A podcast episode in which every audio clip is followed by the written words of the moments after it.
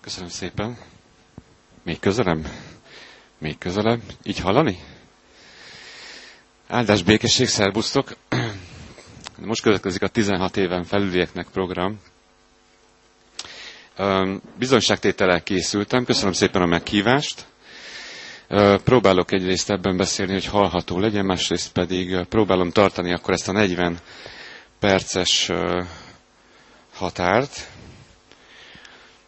Orsolit Zénó vagyok, 42 éves vagyok, van egy feleségem, és hozzátartozó három gyermek, Bence, Ádám és Gréta, és egyébként a bármadasból ismerjük egymást, oda járnak a gyermekek. És egyrészt szociális munkás vagyok, másrészt családterapeuta jelölt, és most elvégeztem két ilyen coach képzést is, és meg nemzetközileg akreditált coach is vagyok. És emberekkel foglalkozom, hát most már 18 éve, fiatalokkal is, és most már idősebbekkel is, függőség kapcsán. És hogy miért pont ezzel foglalkozom, erről szeretnék beszélni, az érintettségemről és arról az útról, amit, amit bejártam. És egy kis reklámot is engedélyezett lelkész úr, úgyhogy most jelent meg a könyvem is, amiben egy ilyen hardcore verziót lehet olvasni az életemről, most pedig egyébként majd meg lehet vásárolni, hoztam egy olyan tíz darabot. Harmad kiadó adta egyébként ki, tehát ott is lehet rendelni, hogyha valaki szeretne.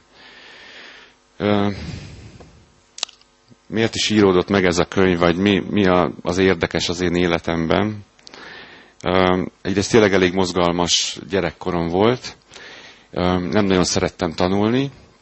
Az uglóban nőttem fel egy lakótelepen, és édesapám alezredes volt, katonai, kat, kicsit katonai vagy politikai pályát választott, édesanyám pedig az egészségügyben dolgozott, és hárman vagyunk testvérek. Egyébként én vagyok a középső gyermek, a, aki talán a legkevesebb figyelmet kapta, vagy a legjobban el tudott bújni, el tudott kallódni. És már egészen korán, 13-14 évesen erre az útra léptem. Ez egyrészt annak volt köszönhető, azt gondolom, hogy a mi családunkban egyáltalán nem jelent meg a, a hit. Tehát amikor én a kezdetek kezdetén hallottam, hogy sok családban van otthon Biblia, akkor én arra gondoltam, hogy nálunk a BTK volt, talán ugyanez az, a, vagy valami nagyon hasonló eszköz, hogy volt egy nagy fekete könyv, amiben minden fontos dolog benne van. Nálunk ezt úgy hívták, hogy BTK. És hát édesapámmal nagyon nem találtuk meg a hangot, tehát hogy ő nagyon tényleg nagyon katonás volt, nagyon, nagyon keretes volt, én pedig inkább ilyen művész típus voltam. És hát úgy kamaszkor előtt már 12-13 évesen is már problémás volt az én mindenfajta viselkedésem, és nem, nem tudott engem féken tartani.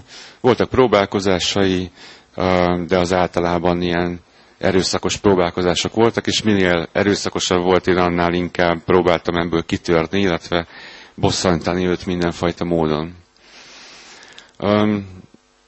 Mondtam ezt a lakótelepet, hogy lakótelepen nőttem fel, és hát ott megtaláltam a hasonló fiatalokat, mint amilyen én is voltam. Zűrös családokból jöttünk általában, és elkezdtünk csavarogni a lakótelepen. Nem tudom, még az idősebbek tudják, hogy mit jelent ez a fogalom, hogy kulcsos gyerek nyakunkba lógott a kulcs, reggel elmentünk a suliba, vagy elindultunk a suliba, aztán vagy odaértünk, vagy nem. Általában nem egyébként, mert volt mindig érdekesebb program, és aztán a, amikor véget ért az iskola, vagy délután uh, hazamentünk, uh, szüleink dolgoztak, úgyhogy azért kaptunk kulcsot, hogy haza tudjunk egyáltalán menni. Um, ez a kétkeresős családmodell, ez, ez annak idején is nagyon gyakori volt, talán most is bizonyos helyeken kezd vissza, visszajönni, és pont ezért nagyon nem jutott ránk figyelem. Vagy az ilyen kiemelt ünnepeken, vagy hétvégeken volt egy-egy ilyen, egy-egy ilyen raport, hogy akkor hol járunk, mit csinálunk, de, de az még nagyon kevés volt.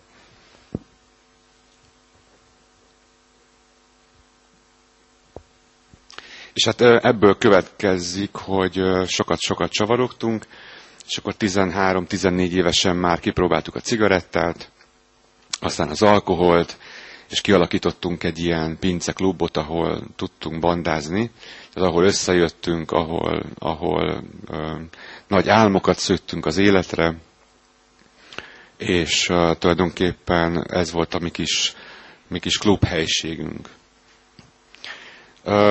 Majd egyre inkább ebben a, ebben a csavargásban találtuk meg ö, a mi szabadságunkat, vagy szabadságérzésünket, és hát ennek megfelelően olyan társaságba jártunk, olyan dolgokat csináltunk, és így találkoztam a kábítószerrel is. 15-6 éves lehettem egyébként, amikor, amikor kipróbáltuk a füvet, a füves cigarettát és a hasist, és tulajdonképpen az én, az én belépő drogom az nem ez volt, hanem már sokkal előtte talán a kulcs volt a nyakamba, a kontroll nélküliség, illetve a cigaretta, meg az alkohol. És nagyon sok válaszút volt az életemben, amikor dönthettem volna jól, de én mindig rosszul döntöttem. Tehát bennem mindig az volt, hogy megyek a többiek után, az biztos jó lesz, amit ők csinálnak, ahogy amit ők csinálnak, arra megyek én is, amit ők döntenek, azt döntöm én is. És kialakult egy, egy ilyen sodródás, a, aminek hát elég durva vége lett. Nem akarom így nagyon részletezni, néhány pontot emelnék ebből ki, hogy amikor ugye elkezdtünk ilyen füvet szívni, vagy ilyesmi, akkor mindig azt mondtuk, hogy megtaláltuk a megfelelő önigazolást az életünkre, hogy na jó, hát mi csak füvet szívunk, és ez nem olyan nagy dolog, de hát mi nem leszünk ilyenek, akik szintetikus drogokat használnak. Aztán eltelt egy pár hét vagy hónap, és valaki megkínált minket, ugye ezek a ilyen tipikus diszkódrogok, vagy parti drogok, amik gyorsítók, és hát egy, egy tablettát kell elképzelni, vagy egy fehér port. Persze úgy döntöttünk, hogy azt is elkezdjük használni, és volt egy ilyen partizós időszakunk, amikor mentünk mindenféle bulikba, ez a 16-17 éves korban és aztán amikor azt használtuk, akkor azt mondtuk, hogy na jó, hát de mi csak szórakozunk, meg bulizunk, és akkor mi nem használunk kemény drogokat. Ugye régen még divatos volt ez a könnyű, meg kemény drog, ami egyébként soha nem létezett, vagy, vagy nem jó ezt is szétválasztani. És volt egy pillanat, amikor az egyik srác hozott heroint a pincébe, és akkor már nem volt kérdés, hogy kipróbáljuk-e vagy nem, mert nyilvánvalóan ki kell mindent próbálni, amit, amit együtt csinálunk, amit hoznak, ami, ami ezen a, a piacon így elérhető. És aztán persze azt is kipróbáltuk, és hát azt kell, hogy mondjam, hogy nagyon jó volt. Nagyon jó volt arra, hogy elnyomjam az érzéseimet, nagyon jó volt arra, hogy ne gondoljak arra, hogy nincsen emberem, nincsen apámmal kapcsolatom. Nagyon jó volt arra, hogy elnyomjam azt, hogy apám egyébként iszik, és alkohol problémái vannak. Nagyon jó volt arra, hogy, hogy ne akarjak, vagy elfelejtsem azt az érzést, hogy nem jó hazamenni, vagy nincs egy otthonom. Úgyhogy sok mindenre jó volt a heroin, és elkezdtük egyre sűrűbben, egyre, egyre inkább használni. És hát ugye, amit, amit lehet hallani így a, nem tudom mennyire láttak bele a testvérek ebbe a témába, hogy 90-es években forgatókönyvszerűen tényleg nagyon-nagyon sokaknak ugyanígy zajlott az életük. Több barátom meghalt, túladagolta magát. Én, én speciál kétszer haltam meg, de újraélesztettek egyszer a mentősök, egyszer pedig a barátaim, a haverjaim. És aztán egyre inkább azt éreztem, hogy ez, ez nem egy járható út. Tehát, hogy az az ember is, akinek nincsen hite, aki feltesz mindent egy lapra, az is előbb-utóbb elkezdi érezni azt, hogy egyszerűen ennek az útnak a vége a halál. És nincsen más út. Tehát, hogy elvesztettem magam körül nagyon sok embert, a szüleimmel nagyon megromlott a kapcsolatom, kialakult a függőség, amikor egyszer csak azt éreztem, hogy én ennélkül a szer nélkül nem tudok létezni, nem tudok élni, és bármit meg fog tenni annak érdekében, hogy megszerezzem. És hát akkor elkezd, tehát belesodródtam mindenféle bűncselekményekbe, volt, amikor árultam is ezt a szert, hogy legyen pénzem, tehát nagyon durva dolgokba bele menekültem annak érdekében, hogy valahogy túléljem ezt az egészet. De ami fontos ebben az tényleg az, hogy nem volt egy, egy jó, pozitív közösség, ami körülvett volna, vagy nem volt, nem volt emberem. És hát ennek, a, ennek az útnak, ez egy ilyen hat évig tartott ez az út. Ennek az lett a vége, hogy az utcára kerültem, és egy nagyon rövid ideig még, még ilyen hajléktalan életet is éltem. Szüleim között megtudták, persze, édesapám leültetett, és akkor, akkor már nagyon sok mindent megcsináltam, tehát el, elloptam otthonról is sok mindent, és akkor azt mondta, hogy na jó, akkor most vagy keressünk valami megoldást, tehát vagy bevegyek egy rehab, rehabba, vagy akkor menjek el, mert, mert nem lehet velem együtt élni. És hát egy kicsit a, mindig arra szoktam gondolni, hogy tékozló fiú történetében majd én megmutatom, még ez se elég nekem, majd én megcsinálom, letettem a kulcsot az asztalra, elmentem otthonról, hát és az volt igazából a, a mély repülés, onnantól kezdődött, mert hát akkor már haza sem mehettem, mindenféle ö, haveroknál aludtam itt-ott, és aztán hamar kikerültem az utcára, ahol ö, az őrsvezér téren ö, csöveztem, el, elvonási tünetekkel, akkor már napok óta nem ettem semmit, és elkezdtem gondolkozni az életemen, hogy, hogy öngyilkos leszek.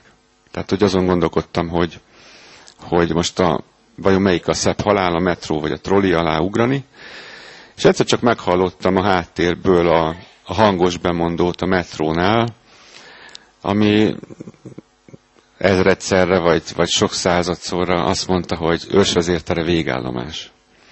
És valahogy ez a végállomás így be, bement az agyamba. És azt gondoltam, hogy itt nekem van végállomás, tehát most kell kiszállni ebből az egészből.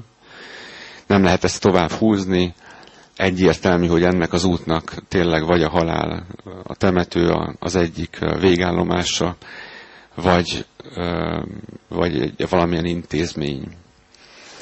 És akkor egész éjjel ezen gondolkodtam, ugye most mondanám, hogy felnéztem az égre, de nem tudtam, hogy van Isten, tehát akkor én még nem tudtam, hogy, hogy van egy egy Isten, aki engem számon tart, vagy fontos vagyok számára.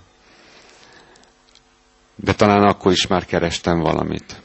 És akkor azt arra jutottam, hogy oké, okay, meghalni nem akarok, és akkor keresek segítséget. Másnap megkerestem édesanyámat, ugye haza nem mehettem, elmentem a munkahelyére. Szegény mindig, amikor meglátott, akkor láttam az arcán, hogy, hogy teljesen kétségbe van esve, hogy hogy nézek ki, meg hogy mm, mi lesz velem, vagy mikor kapja az értesítést, hogy meghaltam. És akkor kerestünk egy, egy bentlakásos rehabot, ami egy egyházi rehab volt, vagy van mai napig.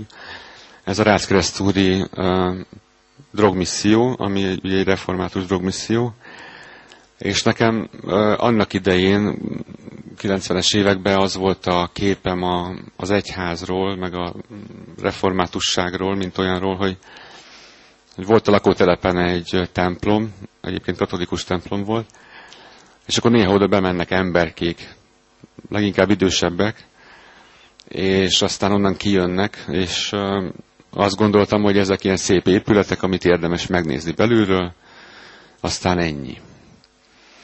És pont ebből következőleg ugye édesapám nem is, még ha akart volna sem, kerülhetett volna közel a, a valláshoz, a hithez, és azért mi is nagyon-nagyon távol voltunk, vagy én is nagyon távol voltam tőle. Öm, és megijedtem az egésztől. Tehát féltem attól, hogy most mi fog rám válni. Többféle ilyen képen volt az ilyen szervezetektől, tehát egyházi szervezetekről.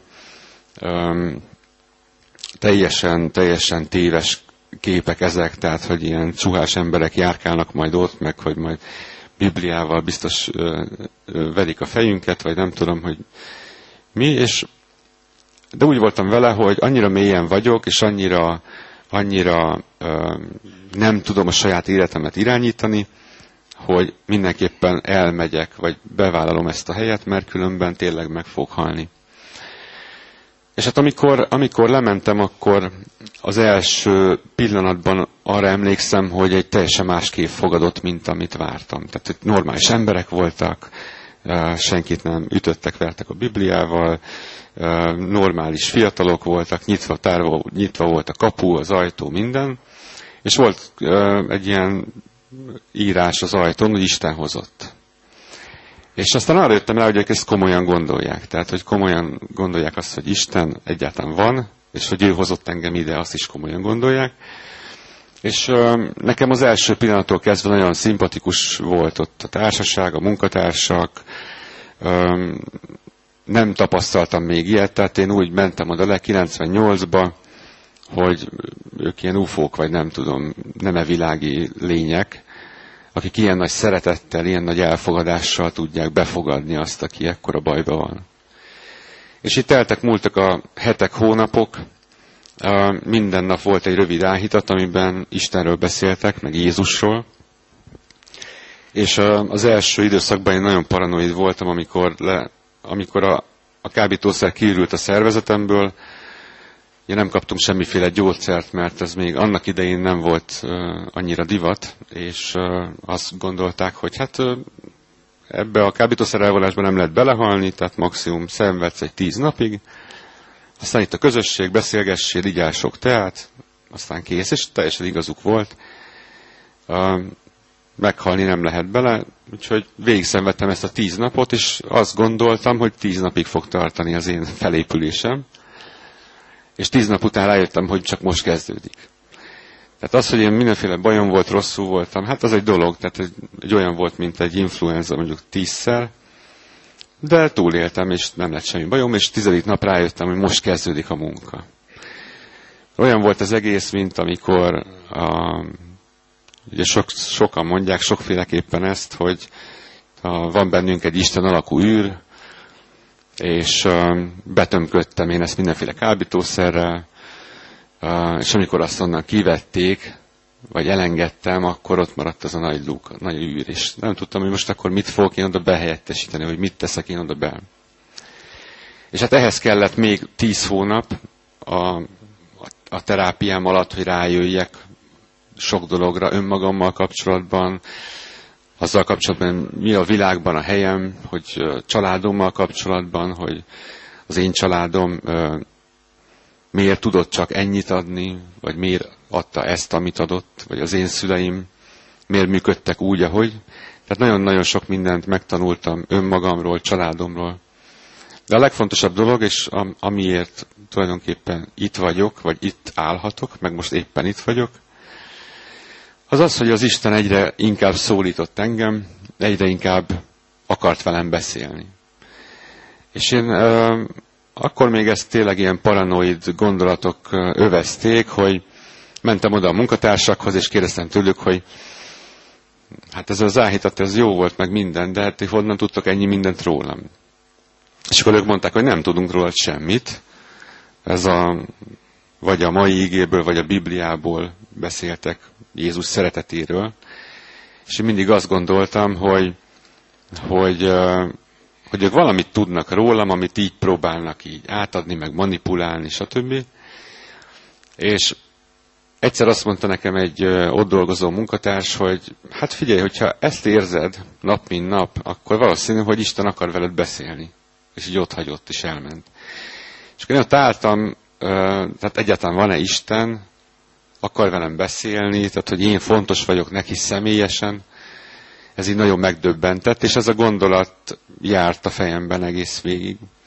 És akkor megint teltek a hetek, a hónapok, egyre több kérdésem volt ezzel kapcsolatban, és elmentünk egy csendes hétre, Kiskuhalas Ifivel, volt egy ilyen közös hét, ahol ősz volt, elmentünk az erdőbe sétálni, és az egyik teológus lány elővette egy ilyen kis bibliát, és elkezdett belőle olvasni valamit, ami úgy nagyon oda passzolt. És uh, Isten szeretetéről beszélt, ami egészen más, vagy egy sokkal magasabb rendű dolog, mint a, amikor ember szeret embert, amikor Isten szeret az embert. És nagyon sokat éreztem azt így a, a, a terápiás otthonban, hogy, hogy a szeretet az egy nagyon-nagyon fontos dolog ahhoz, hogy az ember életben maradjon. És megtanultam szeretni másokat, és megtanultam szeretetet elfogadni másoktól. De ott is akkor nem ezt éreztem, hanem nem azt éreztem, hogy szeretet jön felém, hanem azt éreztem, hogy belőlem jön ki a szeretet, mint amikor az Isten át mossa a lelkemet, hogy a Szentlélek ereje átmossa a lelkemet, és belőlem indul ki. És ott valami, valami fontos dolog történt, többen, többféleképpen mondjátok, mondjuk ezt a dolgot, hogy odaült az Isten mellém, és átkarolt, vagy megölelt, vagy átmosott, de valami kapcsolót átállított bennem. Tehát volt egy ilyen nagyon nagy, erős Isten élményem ott és akkor. És amikor visszamentünk a, a csendes hét véget ért, és visszamentünk, akkor én tudtam, hogy én ott megtértem. Tudtam, hogy ez sokkal több annál, mint hogy fú, mennyi önismeretet szereztem, milyen penge vagyok abban, hogy, hogy ismerem a családomat, meg tök sok minden, de sokkal fontosabb volt egy plusz dolog, hogy én ott megtértem, megszólított az Isten engem személyesen. Ez az, amit nem vehetnek el tőlem, vagy ez az, amit nem kérdőjelezhetnek meg, vagy ez az, amit nem mondhatja senki azt, hogy volt egy flashbackem, és fú, valamit éreztem, amit, amit a drog adott. Um, és akkor elkezdtem ezen az úton járni. Illetve volt még nagyon sok kétségem, mert túl nagy volt a kontraszt a régi életem és az új életem között. Túl nagy volt az a kontraszt, hogy én, mint drogós, aki egy csomó minden rosszat elkövetett, egy csomó mindenkit meglopott, egy csomót hazudott az embereknek, most az Istennel járni, hogy ez hogy lesz. És hát nagyon ö, sokszor megkérdőjeleződött bennem az, hogy akarom én ezt, vagy alkalmas vagyok én erre, vagy szeret ennyire az Isten, vagy, vagy jó, jó, megtértem, de hogy ez a mindennapokban, a hétköznapokban hogy fog megvalósulni, hogy van-e olyan gyülekezet itt Budapesten, ami engem befogad. Ez is egy ilyen fontos tanulság volt. Nagyon sok gyülekezetbe elmentem, ahol azt éreztem, hogy zárt körű rendezvény van, és nehéz idő bekerülni. Nehéz oda bekerülni, az én múltammal, bár nincs kírva a homlokomra, de, de én ezt tudom, és ennek megfelelően közlekedek így a fal mellett, óvatosan, nem ismerem a szokásokat, nem tudom, nem ismerek senkit, hogy csak azt tudom, hogy ismerem az Istent, vagy megszólított az Isten. Tehát ha valakinek van helye itt, az én vagyok. És valahogy ezzel az öntudattal indultam el, több gyülekezetet végigjártam, um, volt, ahol féltek tőlem, volt, ahol lenéztek. Um, ezeket azért mondom el, mert, mert hogy ez is van, vagy ez is volt és uh, talán jó, ha ezt is tudjátok, vagy látjátok, hogyha bejön valaki az utcáról, akkor uh, benne milyen érzések lehetnek. Ez nagyon fontos, azt gondolom. És aztán, aztán gyökeret vertem egy gyülekezetben, és elkezdte, és, és az is fontos, hogy nem csak egy érzés volt, nem csak egy, egy, egy élményem volt az Istennel, hanem utána volt egy döntésem, hogy igen, én így akarok élni vagy én csak így tudok élni, vagy én csak így élem túl az életemet, hogyha Istenhez közel maradok, és Istenben maradok. És akkor elkezdtem így uh, élni, és, uh, és elkezdtem tanulni, elkezdtem tanulni uh, így a józan életet. És akkor volt még egy nagyon fontos kérdés az életemben az, hogy mit fog kezdeni magammal, mit fog csinálni. Tehát, hogy igazából minimum két nagyon fontos kérdés van az életben, hogy kivel élem le az életem, és hogy mivel, mivel foglalkozom az életem során. És én azt gondoltam, azt gondoltam, hogy amihez én értek, az, a, az az emberek, vagy a fiatalok, és amihez még értek, azok a, a függőség, amin átmentem. És aztán megkérdeztem Istent is, hogy, hogy mi a véleménye, és csupa megerősítő, pozitív visszajelzéseket kaptam az Istentől, hogy van nekem ehhez tehetségem, vagy ő ad ehhez nekem erőt, tehetséget, hogy ezt csináljam. És tulajdonképpen én azóta, tehát 18 éve, amikor kijöttem erről a lehabról, beilleszkedtem a, a, a, a, egy közösségbe, vagy a társadalomba, bár ez kicsit olyan bután hangzik. Én azóta segítő vagyok. Hol itt, hol ott, hol amott. De elkezdtem tanulni, és elkezdtem különböző iskolákat elvégezni, hogy minél jobb segítő legyek. És azt érzem a mai napig, hogy, hogy, ez, hogy ezt megáldja az Isten. Tehát azt érzem, hogy Isten rajtam keresztül tud szólni emberekhez, rajtam keresztül tud segíteni embereken, és hogy egy eszköz vagyok az Isten kezében, ahol embereket meghallgatok, embereknek mondok valamit, és hogy szívesen jönnek hozzám, és szívesen beszélnek velem. És ugye talán ezzel kezdtem, és ezzel is szeretném befejezni, hogy, hogy, hogy, hogy eszköz lehetek Isten kezében az egy nagyon nagy dolog. Tehát az életem nem csak, hogy megfordult, nem csak, hogy józan életet élek, hanem eszköz lehetek Isten kezében, ahol embereknek tudok segíteni. És ez a legfontosabb, azt gondolom, hogy megtaláltam a saját egyénre szabolt egyéni küldetésemet, missziómat. És igazából ez a, ez a csoda, ami éltet azóta is, és, és ez, a, ez a élmény, ami, amiből táplálkozok azóta is. És uh, ezt a történetet már nagyon sokféleképpen, meg sokfajta társaságnak elmondtam az elmúlt húsz évben tényleg. És uh, most még egy uh, könyvvel is talán egy kicsit lezártam ezt az életszakaszt, vagy lekerekítettem ezt az életszakaszt. De azt hiszem, hogy ami ebben a könyvben is egy ilyen utolsó mondat, szándékosan utolsó mondat, és szándékosan úgy íródott ez a könyv, hogy megmondom őszintén, hogy nincs tele igével, azért, hogy már tehát olyan srácok is, olyan emberek is elolvassák, akik ma még szenvednek, akik esetleg alkohol, kábítószer, vagy éppen szerencsejáték függőséggel küzdenek, vagy bármilyen olyan függőséggel, amiből nem találják a kiutat, abban szenvednek, és talán reményt ad nekik. És a, az utolsó mondat az így hangzik a Galatákhoz írott levélből, Pálapostól, második rész, 20. verse. Krisztussal együtt keresztre vagyok feszítve, többé tehát nem én élek, hanem Krisztus él bennem.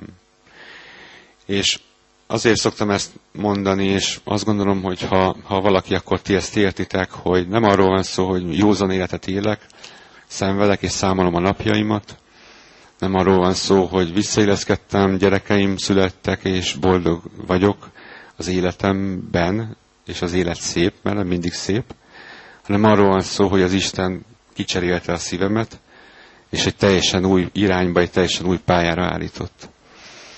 Úgy köszönöm szépen, hogy meghallgattatok, és röviden szeretnék imádkozni.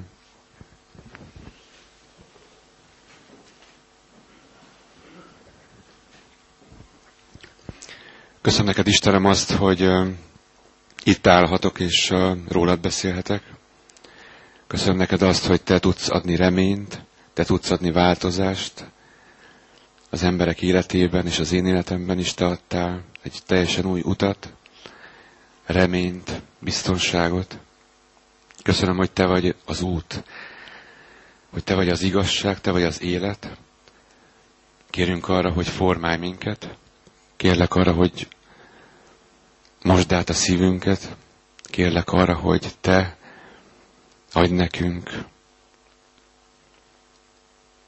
egy új utat. És kérlek arra, hogy érzékenyíts bennünket,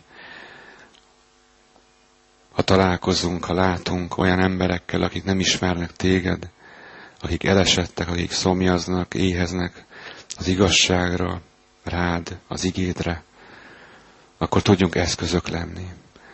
Tudjunk eszközök, engedelmes eszközök lenni a te kezedben. Adj nekünk ebben bölcsességet és bátorságot. Ámen. Hát köszönöm szépen, hogy meghallgattatok.